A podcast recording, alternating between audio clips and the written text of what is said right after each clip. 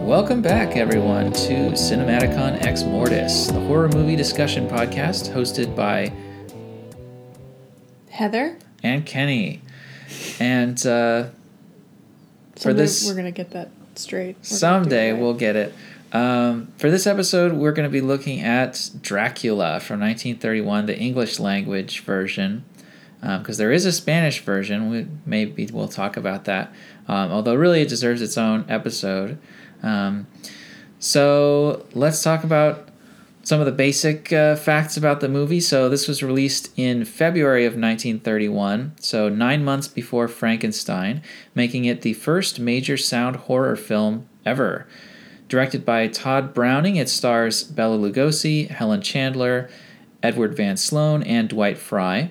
It was written by Garrett Fort, and it was an adaptation of the famous uh, Bram Stoker 1897 novel, of course, but by way of the 1924 stage version, which was written by Hamilton Deane and John L. Balderston. So that had been a big hit on Broadway, I think Broadway, um, and uh, so they made it into a movie.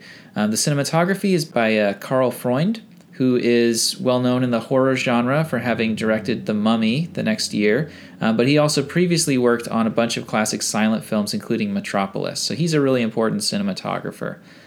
Um, so I guess I'll start by uh, doing a little plot summary here. Um, and we are going to spoil the film. So uh, if you already saw our or listened to our Nosferatu episode, already kind of got spoiled because it's the same story. But um, and also this next part of the podcast may be quite boring to you um, because you will have heard a very similar plot summary before. So we apologize for that. I don't apologize. Heather does not apologize, but I I apologize for both of us. So there's nothing you can really do when someone apologizes on your behalf. You just you are have been apologized for. Okay. Well, So that's that's that. Okay, so um, young professional Renfield arrives in Transylvania to draw up papers for Count Dracula's purchase of Carfax Abbey in London. On his way to Castle Dracula, fearful villagers warn Renfield against going up to the castle, saying that vampires live up there. But he does not heed their advice. Dracula turns out to be a creepy weirdo who walks through spiderwebs without disturbing them and never drinks wine. In the night, Renfield is approached by the Count's trio of vampiric brides, but Dracula waves them away and bites the solicitor's neck himself. By the time Dracula ships out for London, Renfield is a raving maniac and the Count's devoted henchman. It's up to a cast of city folk, including Professor Van Helsing, Sanatorium Administrator Dr. Seward, Seward's daughter Mina, and Mina's fiance John Harker, to stop Dracula from draining all the necks in London.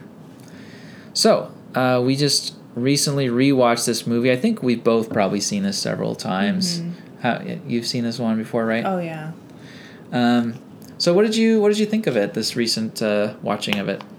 Well, I always like it. That's never gonna change. But obviously, I have different opinions about it every time I've seen it. This is the first time I've like watched it and like paid really close attention because you know, uh, homework is due. Yeah. So. So, did you um, notice anything that you didn't see before?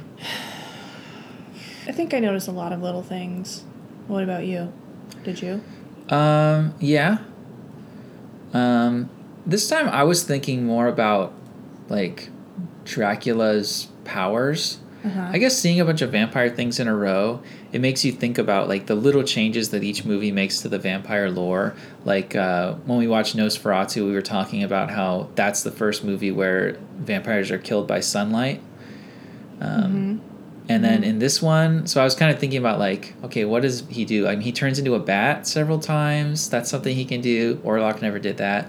Um, and then he, but his powers are just kind of nebulous. Like it's never really explained what exactly he can do. And he has these sort of weird things that he does, like um, doors just kind of like open for him uh, on their own. He doesn't ever have to like open a door with his It's like a very specific telekinesis. Yeah, like it only seems to affect doors, but who knows? Like he might have just telekinesis in general. Um, and, but we only see him use it for that thing. yeah, Which and it may just be well. Yeah, like it may just be like the doors of his castle are like enchanted or something. But uh and then like when he's leading Renfield up the steps, like that's a really famous sequence uh, where there's this like giant ass cobweb that covers the whole Mm-hmm. walkway, and we see uh, Dracula leading Renfield towards it, and it's like, okay, well, what's he gonna do when he gets there? We just cut back to Renfield as he looks astonished, and then we cut back to Dracula. He's on the other side of the cobwebs, and then Renfield has to like kind of push them away as he goes through. So it's like, well, what did what did Dracula do? What did Renfield see? Um, I really like that that moment Yeah. But it's just it's just one of those things where like the movie's kind of hiding from us the extent of Dracula's strange, uncanny abilities. Well, I kind of like that. I like that it's there's stuff left to the imagination. I think when people try too hard to portray that, it can get like muddy and then it can look stupid Yeah, and then it just ruins everything. Yeah. like mysterious things.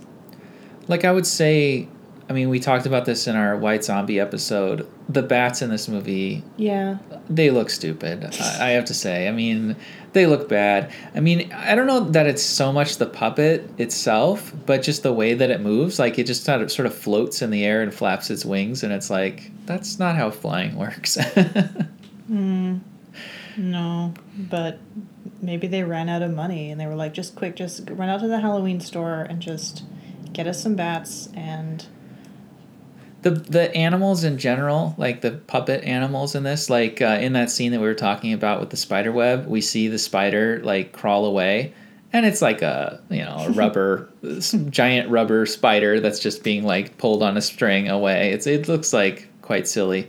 Um, and then there's um, a part where Renfield in the insane asylum is trying to eat a spider, and the uh, keeper is getting it away from him. And the keeper, you know, they could have just had nothing there and just had the keeper, you know, pull something that was in his hand and just flick it away or something. But instead, they had a big rubber spider, and he kind of like dangles it fr- between his two fingers, and it's like, okay, that's you know, that would be in a novelty store. That's clearly not an actual spider. Um, so, yeah, there's that. I think that the special effects in this really pale in comparison to those in uh, the 1922 Nosferatu. Um, I like that one better uh, for special effects. But what I do like in this one is like all the the sets and the the crazy matte paintings. Like when they go to Dracula's castle, we see the carriage like going up towards the castle, and there's like this crazy like uh, uh, I don't know. The castle is kind of like up on a cliff, and there's uh, the path leading up to it has like these big cliffs on either side of it, um, and it just looks really cool. Um, so I really like the art there and the way that it's integrated. Like we can see the carriage moving up at the the bottom of the shot, and clearly at some point that that shot just becomes a painting, but it's not very clear like at what point the actual you know set that they were using ends and where the matte painting begins. It's really well done. yeah, I think that's pretty unique and interesting. How do you feel about this film overall, Heather? Um, I love it, but I think the major criticism I have is, like I said when we were watching it, there's some places where I would have put music. Yeah, and they did not put music anywhere because, as one of the first uh, sound horror films, and you know, a very early sound film in general, uh, they hadn't really made the transition to having full uh, scores yet. So there's some music over the opening. It's not even original music. It's a bit of Swan Lake. I read that. Yeah. and then that's it. That's all you get. Uh, the rest of the movie is totally silent, um, as was Frankenstein from later in 1931, which we watched before. But we were talking about how you don't feel it as much in Frankenstein because there's a lot more going on in the sound design in general like there's like storms happening and there's like there's something interesting to be listening to all the time you know and you know you don't always need a musical score in a in a movie like uh, there's some great movies that don't have scores even now like uh, No Country for Old Men did you notice if you watched I, that I haven't seen it. Oh, okay. Well, I think a lot of people watch that and they don't even notice that it doesn't have a musical score because they're, you know, it, it doesn't need it. You told Um, me I'd hate it, oh, so I never watched it. Yeah. Why would I? I don't know. I haven't seen it. Oh, well, I retract my statement. Okay. You should definitely check it out. I love that movie. But anyway, um, yeah, I do feel like there are moments in this that are where there's sort of nothing going on sonically, and it can get kind of boring. Um, so some people have tried adding scores. Um, there's a Really? yeah, there's a score composed by Philip Glass. So I've I've seen the film with that score um, on it. Did it improve it or not? No. I found it distracting. okay. Um, well, then again, you probably were watching it knowing that there's like an added score, so you were looking for it. yeah, I don't know. I'd be interested to see, just for funsies. yeah. So maybe That's in a the- few years yeah. we can come back to this and watch it with the score again. No, we're just gonna do forty-five different. Once we run out of horror movies to do, You want to run out of horror movies? yeah, like once we've used all the other horror movies that have come out, then we can come back I to don't this. think that's gonna happen, but everyone should have a dream. Yeah. My dream is to do Every a horror billion podcast episodes about horror movies. oh God. Um, yeah, I, I think yeah there are moments where it gets a little little boring because of the the absence of a score. I think you know it can work for it too though. Like it can add to just the creepiness. I think it would be so much worse if it wasn't Bela Lugosi, who just is making that face the whole time, you know? and it's like, that's pretty creepy. yeah, he's know? fantastic. in Yeah, this. he's great. So this is his breakout role. Um, he was in the play version that this Mm-hmm. is based on, um, but as sometimes happens, they were considering ditching him for the film version in favor of a more you know bankable actor that was already known. Mm-hmm. Um, that happened. What's the famous? Was it Julie Andrews that that happened to? it's happened to with, a uh, lot of people. yeah. Um, but that it didn't go that way. So I think Tod Browning originally wanted to cast Lon Chaney. Um, that's not the star of The Wolf Man, but his father, who had been in a bunch of silent classics like The Phantom of the Opera and The Hunchback of Notre Dame. And um, he had worked with Browning before. Um, so I think the idea was that he was going to be in uh, the role, but he unfortunately died. Um, Or did he fortunately die? I, uh, maybe for for the sake of Dracula and Bela Lugosi's career, but um, in terms of you know being a great screen legend, the man of a thousand faces, I'm sure that we wouldn't wish his demise to have come so soon. So yeah, so it did end up going to Bela Lugosi, and it launched his career as a you know villainous or monstrous character actor um, in like a million horror movies. He's one of the first. Him and uh, Boris Karloff, um, who also his career sort of got jump started the same year by Frankenstein. They're sort of the two great horror icons. Yeah. Well, I guess Bela Lugosi agreed to some like ridiculously low salary for this movie, and that's like ultimately why he got it. So I guess that was like kind of a crapshoot, but ultimately it worked out in his favor. Yeah, kind of. I mean, I think he always wanted to get away from horror movies and, you know, do bigger, uh, better respected movies. Um, he wasn't like a somebody who really wanted to be in the horror genre, but he was sort of there by by happenstance. You know, he happened to be a Hungarian uh, American actor who could not shake that thick accent, and of course, he has this great face to play these characters as well. So, you know, what else are you going to do with them? um, Poor thing. but yeah, he's fantastic. Um, he he just really goes for it, you know. And I think there's so many elements of this that feel like a stage play. Like it's a very stagey, um, early sound movie. Um, where I mean, there's just like long scenes that are all in one room, and characters just enter and exit, and are like, "Oh no, this thing, exciting thing, just happened in the other room. Let me tell you all about it." Instead of like in a movie, so, like, like, we can Frankenstein, yeah, Frankenstein was kind of like that, yeah, as well. because But that I think was based on a play, Mhm. and then we talked about how that looked like a play in a lot of aspects. yeah, and, and this one I think is like even more so. Um, and the acting a lot of times is like very theatrical. Um, and I think Bela Oh, Lugosi's yeah. acting is is theatrical, but it totally works um, in his case. Yeah. Um, whereas in some of the other characters' cases, uh, I don't know. I, I don't, I'm not crazy about some of the performances in this. you're not going to talk shit on Renfield. Oh no, I love Oh, Dwight thank Frye. God. Um, so uh, I was going to leave. yeah, I, I'm I'm a huge fan of Dwight Frye. I think he's like the the unsung hero He's of the, Universal best. uh, catalog. Yeah, I love him.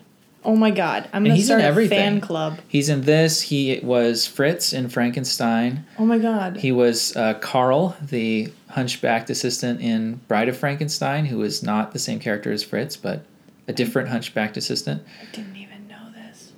Well, we talked about it when we did the. Okay, well, you know, that was a long time ago now. Um, and uh, he is he's in like all the classic Universal horror movies in some capacity or other. Well, that's good Um, because he's the best. yeah, and that's that's part of what I think like led them to ultimately start crossing over these movies and turn it into like the first cinematic universe long before Marvel did it. Um, was that these movies kind of all have the same actors anyway? Like they feel like they're part of the same world even before they were. Um, because you know the studio system, so they would have you know each studio had its own stable of actors, and they would just put them in whatever came out. Yeah, so Dwight Frye, we should say, plays Renfield Yes. in this, who is the the madman, um, and he also sort of picks up a bunch of uh, what should be John Harker's role in the film.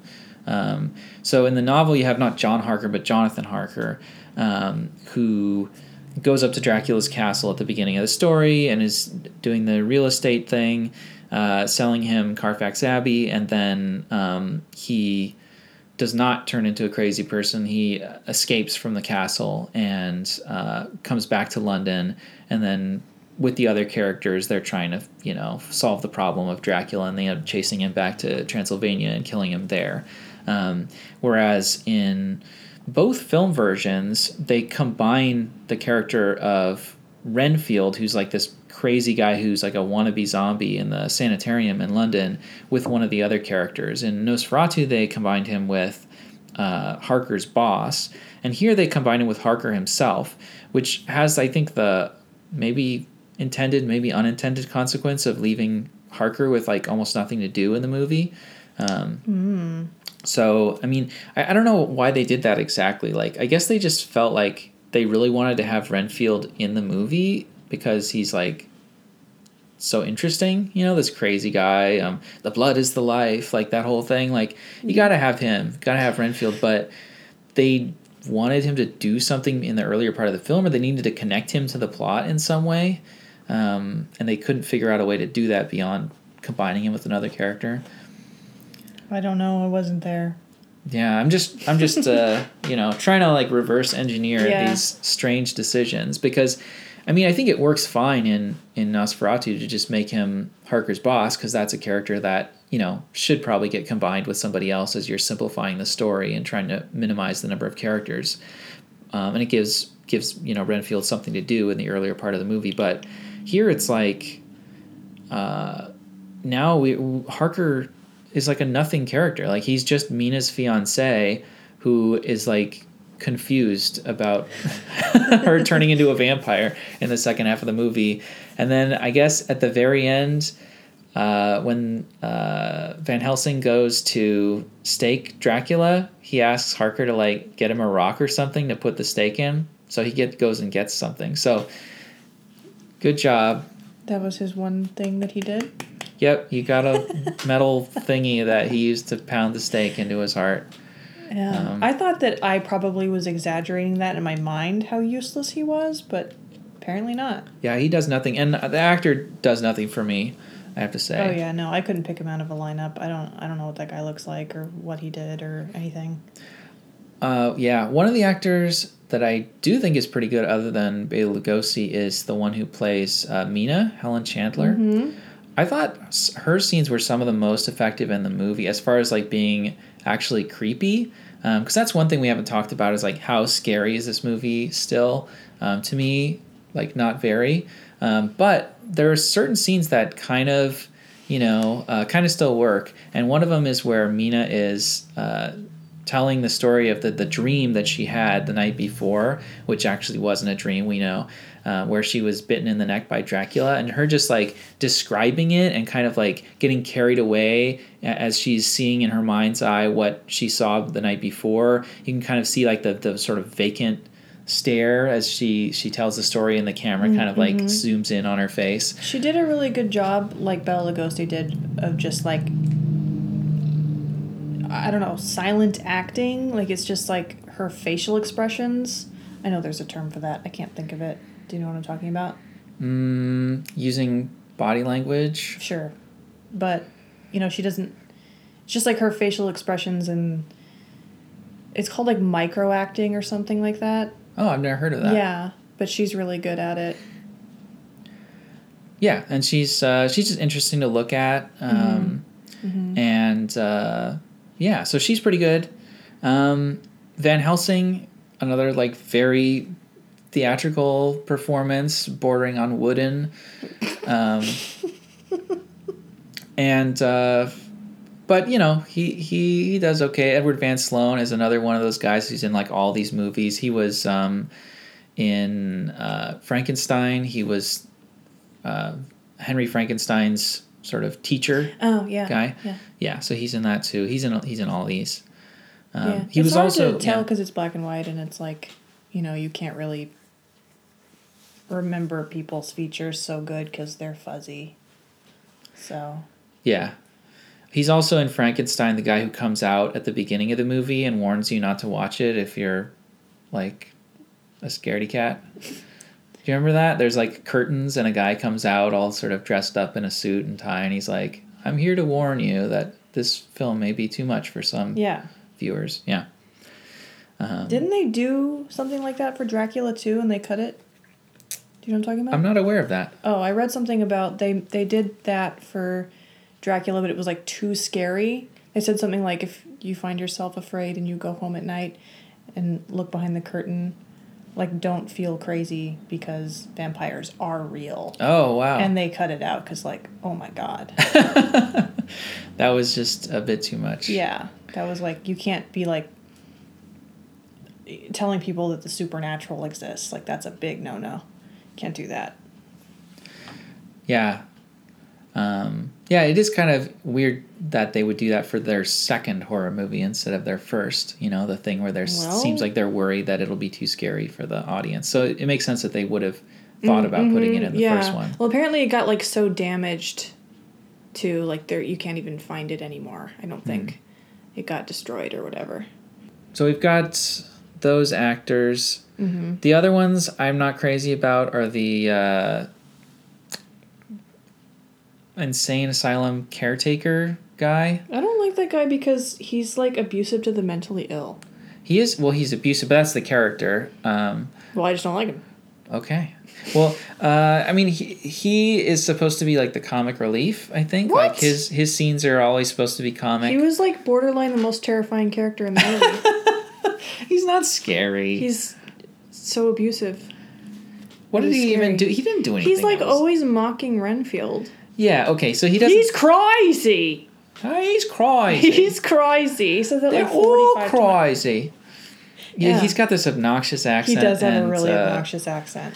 And uh, I mean, he's he's really not abusive though. I mean, he just doesn't have like the modern attitude toward the mentally ill. He's that not we woke? Ex- yeah, he's not woke. But I mean, that's how people used to be. I know, but I just don't like him. I just feel so bad for Renfield. I think that like anyone who's not super nice to him, I'm like, fuck that guy. You know? Hmm. Interesting. Yep. I got really fixated on some background characters in this movie, not Yeah. just Renfield. Well, it's, inter- it's interesting that you like Renfield so much. I mean, I like him, but I like him as a. I feel really bad for him. No. No, he's no. I mean, he does want to be a vampire. he well. I mean, I mean, everyone has issues. Yeah, it's it's it's kind of hard to even make sense of his character for me because like, uh, I mean, combining the characters the way they did Yeah. is really No, weird. that makes like, sense. like when he's doing the Harker thing at the beginning, he's like just a normal dude, and then it takes like all of four hours for him to turn from that into this completely different character who's just this madman. Well, we understand from other things that are said in the movie that like he must be really weak-willed, right? Like I guess. he's a weakling. So, he was probably already on the edge of insanity for whatever reason and But they didn't show that. Like I they- know. But he had to have been. They should have, yeah, they should have in, established him as already being like neurotic Like, really and like, or maybe like he has a fascination with stressed vampires, and he kind of went on this this uh, job because he wanted to meet Dracula because he's kind Yeah, of obsessed with him okay. already, or something like So that. he like has like that modern day um sickness where you think you're a vampire. You know what I'm talking about? uh, I haven't heard of that. I know that thinking you're a wolf is a thing, like lycanthropy. Oh. Well, there's one for vampirism. Okay. And actually there's a there's there's a disorder named after Renfield. There's a Renfield disorder. Oh, Yeah. And it's like similar to believing you're a vampire. It's like these people kill little spiders and flies and shit and drink their blood and doesn't everybody do that? That's not weird. okay. Um. So yeah, Dwight Frye is is fantastic in this. Um, Yeah, he he put everyone else to shame pretty much. I mean, yeah, he's he's he's going all in. He should have won four Academy Awards for that. Um, yeah, I mean, there, there are just certain lines that the actors will say oh in a god, way that's just laughter very. is so creepy too. His laughter's Way great, he yeah. laughs. Oh my god. Um, yeah, he has one. Of, he has like maybe my favorite line in the movie. Just it's like it's hilarious, just the way he says It it. Um, when uh, uh, Van Helsing says something like, "Well, you wouldn't know Count Dracula," and he says, "Dracula." I never even heard the name. it's like I, remem- I I believe remember I that. believe that. Yeah.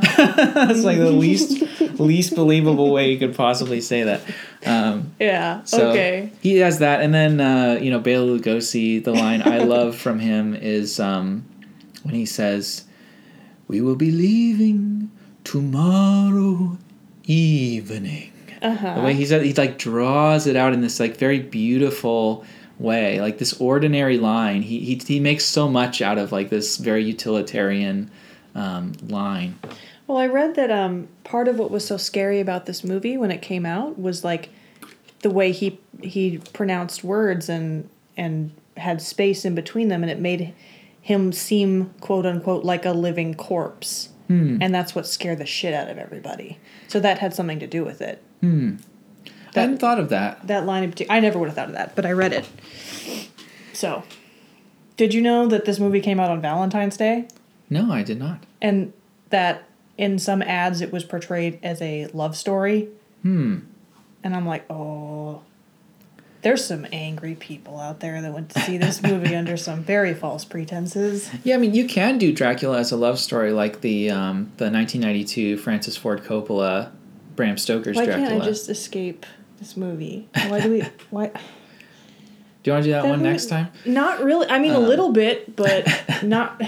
That movie's so bad, and everyone talks about it like it's so good. I think it is so good, but I yes, d- we'll I have to don't talk about that understand. in, Okay. at more length sometime. But um, yeah, in that one, they make it a, a love story where Mina is the reincarnation of uh, Vlad Tepish's princess, um, Okay, and uh, but but that here, didn't happen here. Yeah, I mean, and e- even in Nosferatu, the romance element is is more There is developed a, than it there's a bigger romance aspect in Nosferatu than there is here. Because he they kept the scene in where he sees the picture of Harker's wife in the castle and he's admiring it, and Mm-hmm. so then when he goes to London, he's like creeping on her by looking out the window. So they have some, I you know, some establishment of a connection between them. Mm-hmm. Here, I mean, he goes after Mina, um, but it, it really felt to me like he was just doing that to get at Van Helsing. You know, he's like, and you know, and Seward and Harker. Like it was more like he had this rivalry with the male characters who had figured out that he was a vampire and were trying to stop him. And he was like, "Well, guess what? You know, I'm gonna get your chick." You know, so it was really Mr. about steal your girl. yeah, it was really this like male rivalry that was going bitch. on. Yeah, I never. I romantic wise, there's nothing going on for me. Yeah, although, you know, of course, I would say Bela Lugosi is considerably better looking than Max Schreck in the Just a tad. Nosferatu makeup. Um, he's actually pretty uh, charming here, right? So he kind of charms Lucy. I really like the scene that we Yeah. get after he first meets Mina and Lucy, where they're sitting in their chamber and uh, you know gossiping, and Lucy is quite taken with the count. Um, so we see that the vampire is attractive for a lot of the same reasons that he's scary. You know, he's he's foreign. He has this weird accent. He lives in a cobwebby, yeah, Gothic and he likes it that way. and he like yeah he likes his castles cobwebby and gross and weird, and uh, and that's what's creepy about him. But it's also kind of what's sexy about him. Like Lucy is like Yeah. "Hmm." Well, I mean, she's probably sick of meeting the same boring dudes all the time. Yeah, because she says to Mina, like, "Oh, you're not into him because he's not like John," you know. And we we know how boring John is. Seriously. Poor thing. Of course. I think that's where a lot of like vampire fiction would go in the you know uh, years between now and Dracula, is the sort of blending of the sexiness of the character with its its creepiness. Mhm. I like vampires. I get it. Don't have to sell me on it. We talked a little bit about the the structure of the movie, but I was thinking a lot about the structure this time and that I hadn't really thought about before, and just how like weird the movie structure is, like compared to most Hollywood movies. Um, so one thing that's kind of odd is I don't think we really have a protagonist. Like usually in a in a Hollywood movie, what you have is a main character, and that character has goals and then there's like some other character that opposes those goals. That's the antagonist. And you have a conflict between them and then that resolves and that's like the conclusion of the movie. So if you look at the first movie we watched uh, misery you've got uh, paul sheldon the writer. He's our hero. And his goal is to escape from annie wilkes' house and not get killed. And annie wilkes' character um, her goal is to prevent him from escaping and, if necessary, kill him. So their goals are completely diametrically opposite, and so there's a necessary conflict between them, and that is the story, right? Um, so here, I mean, we have a clear antagonist, which is Dracula, um, but who's the hero that opposes him? Well, I thought about this a lot. Um, and my initial answer was Mina, and then I like did some research, and that seems to be the consensus is that it's Mina. It's Oh, interesting. me that made that up, because that sounds like a very me answer. But apparently, in the book, she's the one who has the most entries and and letters written and stuff. So there's that, and that's kind of how I felt when I was watching it. I felt like first of all, she's one of the more interesting characters. She gets like just a tad bit more character development than some of the other people. Um, I mean, I feel like it's a little messy in that aspect, as it's not very clear, but I mean, at least it's different. Yeah, but like, I guess the thing with Mina is like she doesn't seem to have much agency in this story, right? Like, what does she do really? She just gets bitten on the neck while she's lying in bed, and then she sort of turns into a vampire. I guess she tries to stop herself from turning into a vampire a yeah, little there's bit. like some she tries to warn. inner conflict going on and stuff, sort of. Like I said, it's pretty messy. This is just like the best answer there is. I mean, I feel like the closest would be Van Helsing, because he's the one who I defeats do. Dracula. I do think of he's he's up there too. I think for me, it's those two yeah. in tandem. um, and he's the one who like understands what's going on Mm-hmm. and uh, takes steps to combat Dracula over the course of the film, Right. like ordering for Mina's chamber to have the garlic, you know, and then Dracula will outsmart him and get the maid to remove the garlic, and so then he Wolfsbane, but he has to figure out a new plan, and then in the end he wins. But the weird thing is, I mean, with both Mina and uh, Van Helsing, I mean, they they only come into the movie like Yeah. halfway in almost, Yeah. right? So that's a little weird. Um, Yeah. And for Van Helsing, like, it's a bit odd to have a main character who's like this older guy who clearly has a history. Yeah. Like, he, he seems like he already knows all about vampires, and it's like, well, what's his deal? Like, why does he know about vampires? I want to know Van Helsing's story. Yeah, and the film doesn't seem interested in that. So that kind of seems like a character that would be more in the role of a supporting character, like an Obi Wan Kenobi kind of thing, like the older, wiser guy who like knows stuff Mm-hmm. Yeah. because reasons. Right. So yeah, I don't know. I, and and the interesting thing to me is, I mean, looking at the novel. Um, so the novel is an epistolary novel, meaning that it's composed of diary entries and letters between characters. Um, so I don't think the novel entirely has like one clear main character. Like every chapter has a different narrator. Mm-hmm. So we're seeing things from different characters' perspectives. It's like Game of Thrones. Yeah, kind of like the Song of Ice and Fire series. Um, and uh, but just looking at the novel as like material to write a script, I think the obvious choice is to make Harker the main character. Like he goes to Transylvania in the beginning, so he's the main character there, and then he comes back and then he's there for the second half of the story. So he's in both parts of the story. He has to like help defeat Dracula at the end somehow. Like you would give him you would beef up his role in the second half rather than taking it away from the first half as they did here. Um, but they they didn't do that with either of the the movies we've watched. In Nosferatu, I think it also has an interesting sort of uh, structure where it kind of has two protagonists. I think you have Hutter and his wife Ellen, and the movie splits its time between them. So they're sort of like dual protagonists. And in the first half of the film, it seems like Harker is the, or not Hutter, Harker Hutter is the main character because he's going to Transylvania and doing all this stuff, and Ellen's just kind of like being watched by some friends that they have and like having nightmares and sleepwalking and stuff. Um, but then in the second half of the movie, she sort of takes the leading role and she f- has to figure out what the vampire is by reading Hutter's book and then um, ultimately defeat the vampire. Um, Yeah. So that's kind of an interesting structure. And then this one I think is like even weirder, where it sort of it seems like we have a protagonist in Renfield for the first part of the movie, and then he gets killed, which reminds me of like so spoiler alert for Psycho. It reminds me of Psycho when we start with one character and then like 40 minutes into the film she gets killed and it's like uh-oh like we there's no more characters except the villain. So it's like is the villain the main character or what's going on? And then it sort of becomes like an ensemble piece for the second half and that sort of hamble, ha- happens here too. Yeah, that's true. That's a good way to put it.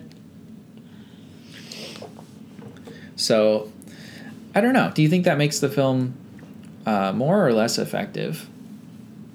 I I don't think you really think about it when you're watching it, Hmm. just because there's a lot going on, and you know, it's just not something you get really hung up on because it's it flows really well. This isn't a movie that like drags on and on and on where it's like, oh my god, what? And then like you lose focus, and then you know, this is a movie where you're pretty much engaged the whole time, so you're not. You don't have time to worry about that shit. Yeah, it's not super long for sure. Mm-hmm. These early movies are pretty short. Um, and yeah, I mean, Dracula is like interesting enough to keep us Right. wanting to know what'll happen next.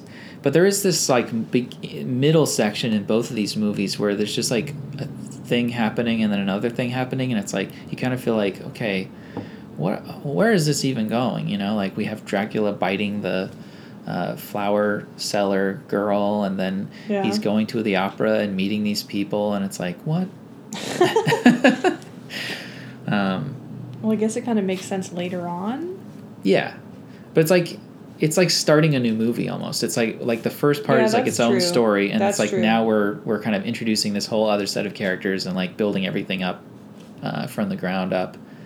Um, Well, I mean, I like it when things are different. yeah, So, You can't have the same formula all the time forever. True, true.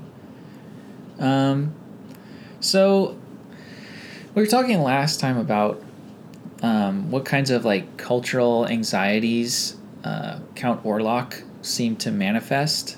Um, do you have any ideas about what kinds of fears Dracula might represent in the early 30s? Do you think that they're different? Well, um, Well, because in I mean, he's he's a in very different. Nosferatu, he's ugly Yeah. and creepy, and now he's like attractive and charming. So I guess I mean maybe I'm insane, but I feel like they could be sort of the same fears but presented in a different way. It's like, look, foreigners are creepy and ugly, avoid them, scream, run. But it's like, look, foreigners look attractive and are charming, but beware of them anyway. You know, it's like it's like the same message but they're presenting it in a new way. Maybe. Yeah. That's just how I took it. I kind of felt that, although, as we said, I think there's even less of a romantic element to this story than there is, at least between Dracula and his female victims, um, than Yeah. there is in Nosferatu. I think there's much more of like sexual overtones in this one. In Nosferatu, I feel like the vampire is, is this hideous being, and when he's feeding on people, it's like he's a parasite or uh, like a wild animal or something. Um, whereas here, um, the scenes in which Dracula bites people's necks, although we actually never see the the bite Right. happen. There's no blood and there's not even any fangs. They didn't have any prosthetic teeth for Bela Lugosi to wear. So if you think you remembered that, you might be in a uh, parallel dimension. There might be the Mandela Oh, effect may be in place. right? Um, uh, so the the scenes in which he's biting people's necks, uh, they seem they're they're very sexualized. I think they're they're sort of these erotic moments, like he's uh, descending on uh, Mina and Lucy while they're in bed, um, or when he's uh, assaulting the flower selling girl. Um, you know, he sort of like envelops them in his cape. There's Yeah. it's like they're hugging. Um, Well, that's cute. so it, it yeah it feels sexualized in a way that it didn't in the earlier film so i think that you know there's anxieties around sexuality and like the the modern life uh, that people have in the industrial age where they're living in the big city and you've got you know hookers on the street corner you got flower sellers who might sell something other than flowers and you know you kind of have like uh, a certain degree of sexual liberation going on in the 20s and 30s. Um, you know, not as much as like later on in like the 60s and 70s, but um, I don't know. You kind of see this theme show up in some early Hollywood movies of like the dangers of uh, this uh, uh, sexual license. Um, so I'm thinking of like another F.W. Murnau film, Sunrise from 1928, um, where a man is like lured away by this uh, city woman who's kind of like a flapper and uh, ends up deciding to murder his wife. Um, Wow. which uh, that's a really good movie, by the way. Um, Okay. but uh, yeah, I kind of feel like that's part of what's going on here with making the vampire more attractive. Yeah. I mean, that makes sense for the times. Um, so, yeah, I mean, I don't know. I kind of feel like uh, the movie's like sexually repressive, and it's particularly concerned with women's sexuality. Like Dracula mostly preys on women, and it's these like strong male figures like Van Helsing that have to protect them, and like the solution to the problem is like stay in your room close the window we'll put all this stuff on the outside never mind about like telling you what's going on um, we'll we'll take care of it and then they go and like you know put the stake through his heart which is like this And so, what do you think the moral of that story is? i mean i don't know i think you Like, could what's the point? um, i mean like the straightforward reading would be like watch out ladies they're these sexy guys that will take advantage of you. Maybe they're for. and foreign. they wear capes. watch out for capes. Um, watch out for fog and Hungarian definitely. accents. Oh, yeah. And uh, uh, I think I read that pamphlet in high school. yeah, I mean, uh, yeah, this is very contemporary stuff still. um, and uh, you know, stick with guys like John Harker. Definitely. he's a nice, He's nice boy. and boring. What's what's wrong with John? He's such a nice boy, you know. um, and uh, He would never wear a cape. be a good girl like Mina, and not a bad girl like Lucy. Although Well- Mina's goodness doesn't No. doesn't prevent her from being turned into a vampire. It does She not. she does get rescued in the end. She is turned back to human So form. Whereas Lucy, like, what the hell happened with Lucy? We just never come back to her. Yeah, and I did notice that. And like I'm sure you know I would notice that. Yeah, like Um, in the novel, they stake her first. Well, like that's they nice. they well like way earlier in the story because she they was discover the super slutty one, so she has to go. yeah right quick. she's the first to die. She turns into a vampire who is known as the Bloofer Lady. Um, Blue. Bloofer, the Bloofer lady, um, because she she stalks children, which is quite a creepy plot element. That's Yeah. here too in in this version of Yeah. the story. Um, it says that in the newspaper. Mm-hmm. yeah, that the annoying. Well, if they know that much reading. information, why weren't they able to catch her? Well, it's like yeah, in this movie we get the part of the story where she has turned into a vampire. She's visited Mina at night. Um, I that's another great line in this movie that I love is when Van Helsing is questioning Mina and uh, John is like, "Why do you have to question her? Leave her alone." Blah blah blah. and and Van Helsing's like, "Fuck off." And then uh, and then he gets back to questioning her, and his first question is he says, "And so when was the next time that you saw Lucy after she was buried?" Um, this is a great line. um, So so we get to the part where yeah, she's clearly a vampire and wandering around sucking the blood from children, which is creepy. You'd think if they Um, were gonna cut stuff out, like damn, yeah, that's we're gonna a, leave that in. Yeah, it's pretty disturbing, um, and uh, and then in the book, the they all that happens, and the characters know Van Helsing knows that she's a vampire, so they they sort of have a stakeout where they no pun intended, um, where they uh, watch for her and they see her go back into her crypt, and then they follow her in there and they put this drive the stake through her heart. Um, so they save her soul by by killing her body. And uh, in the movie, they just cut that out, and then so she just disappears from the story after that point. And you know, when they stake Dracula at the end, we see Mina like return to her non-vampire form, but we never find out what happened to Lucy. Well, I sort of imagined my own ending for Lucy Which was and the rest of the wives. what happens to I them. really, I, I- the thing happened again where I'm like waiting, like no, but what what about the wives? Like, what do you? You can't just show me these badass vampire chicks and then just do nothing with them. That I was robbed. So I just I imagine that Lucy became one of the wives, and that they all just went off together, and now they can do all the vampire shit they want to do, because like you know Dracula was like their lord and master, and he was like no, I'm gonna drink your blood, you know, and then now they can just go drink whoever's blood they want. yeah, So they're just like this badass team of vampire chicks who travel the world, sucking blood, you know, Yeah. it up, so that could be like its whole own movie. happily ever after. Totally.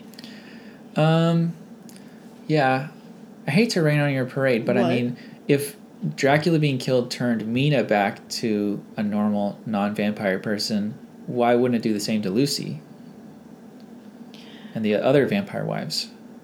Well, I my, my I guess my head canon is Lucy goes back to normal, but we just didn't see it. And the vampire wives go back to normal, but that means they turn to dust because they're like hundreds of years old. Mm, well, I, I sort of interpreted. Maybe I'm insane, but I sort of interpreted Mina as like not a full fledged vampire. That's true. Maybe she only turned back because she hadn't completely I feel turned. like Lucy was, and then all the wives are obviously they sleep in coffins and the whole nine yards, so they're like full fledged vampires, and I feel like both Mina and Renfield are like kind of halfsies.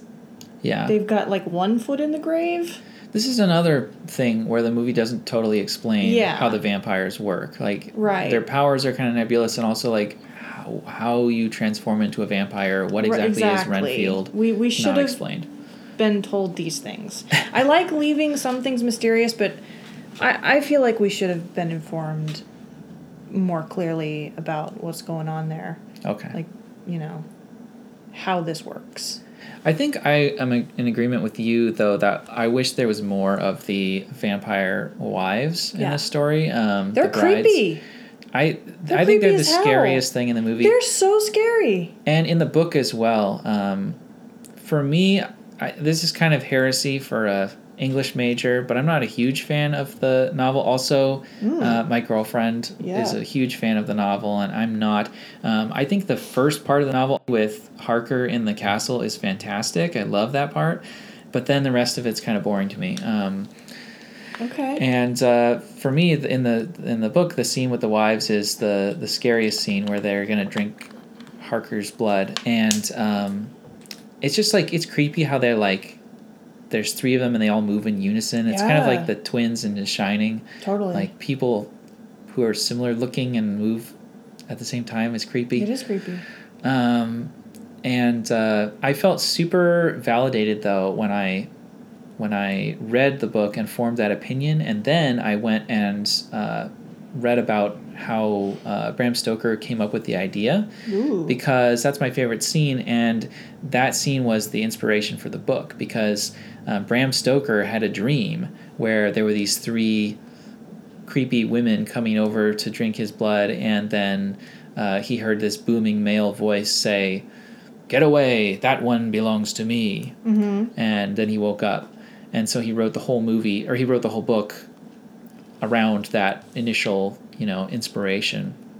Yeah. And so uh, that made me feel kind of like smart or cool or something because I, I, I sort of felt like that was the most interesting thing in the story. So it makes sense that that was where it all came from. Well, that's crazy. You think there'd be more of it then, but you know, whatever. Well, so um, uh, I think a lot of like Bram Stoker scholars think that he was gay or bi and Oh, boy, was go. kind of like closeted, maybe. Well, he had that friendship that even his wife was jealous of. hmm. Do you know who I'm talking about? No, I don't. It's like something Irving or something. He was like the guy who. I'm just gonna totally wreck this, so I'm not gonna say anything. I know one fun fact about Bram Stoker, which is that um, his wife uh, had been proposed to by Oscar Wilde and rejected him before she ended up marrying Bram Stoker. Wasn't so Oscar she was just gay? like a, a magnet for She's soon to be famous She's a beard, gay Irish literary figures. huh? But uh, anyway, so because because of that aspect of his biography, I think uh, some of the critics will sort of read into that dream this homoerotic thing with with Bram Stoker and this male figure that says he's mine. Um, and so I think that maybe explains why you know he was much more interested in the the Dracula figure and made the whole story about him. Um, and uh, so I guess that's another way you could read the film too, is um, that there's a sort of homoerotic dimension to um, Renfield's servitude True. to Dracula, where he you know calls him master and says I'm your slave. Um, It's all just like one big homoerotic fantasy. yeah, at the same time that it's a nightmare about sexual liberation of women. Well, okay. Well, those two things could go hand in hand. Yeah, I feel like the, all, vampires being bisexual could all lead back to that. Because, like, pretty much since then, I guess not in, like, the most recent years, but, like, Anne Rice vampires, yeah. they, like, they're pansexual as fuck. Like, all of them. I don't know if, like, you have to be pansexual to be a vampire and that's why you get chosen, or if that's what happens to you when you become a vampire. But it's definitely inspired, like, tons of that shit. You Yeah. know? Definitely. So, uh, I think that's about it for Dracula. Oh crap! We didn't talk about the Spanish version. I don't know anything about the Spanish version. Um, so that's about it for Dracula from 1931, directed by Tod Browning. Uh, join us next time. We'll be talking about The Silence of the Lambs from 1991. See ya. Bye.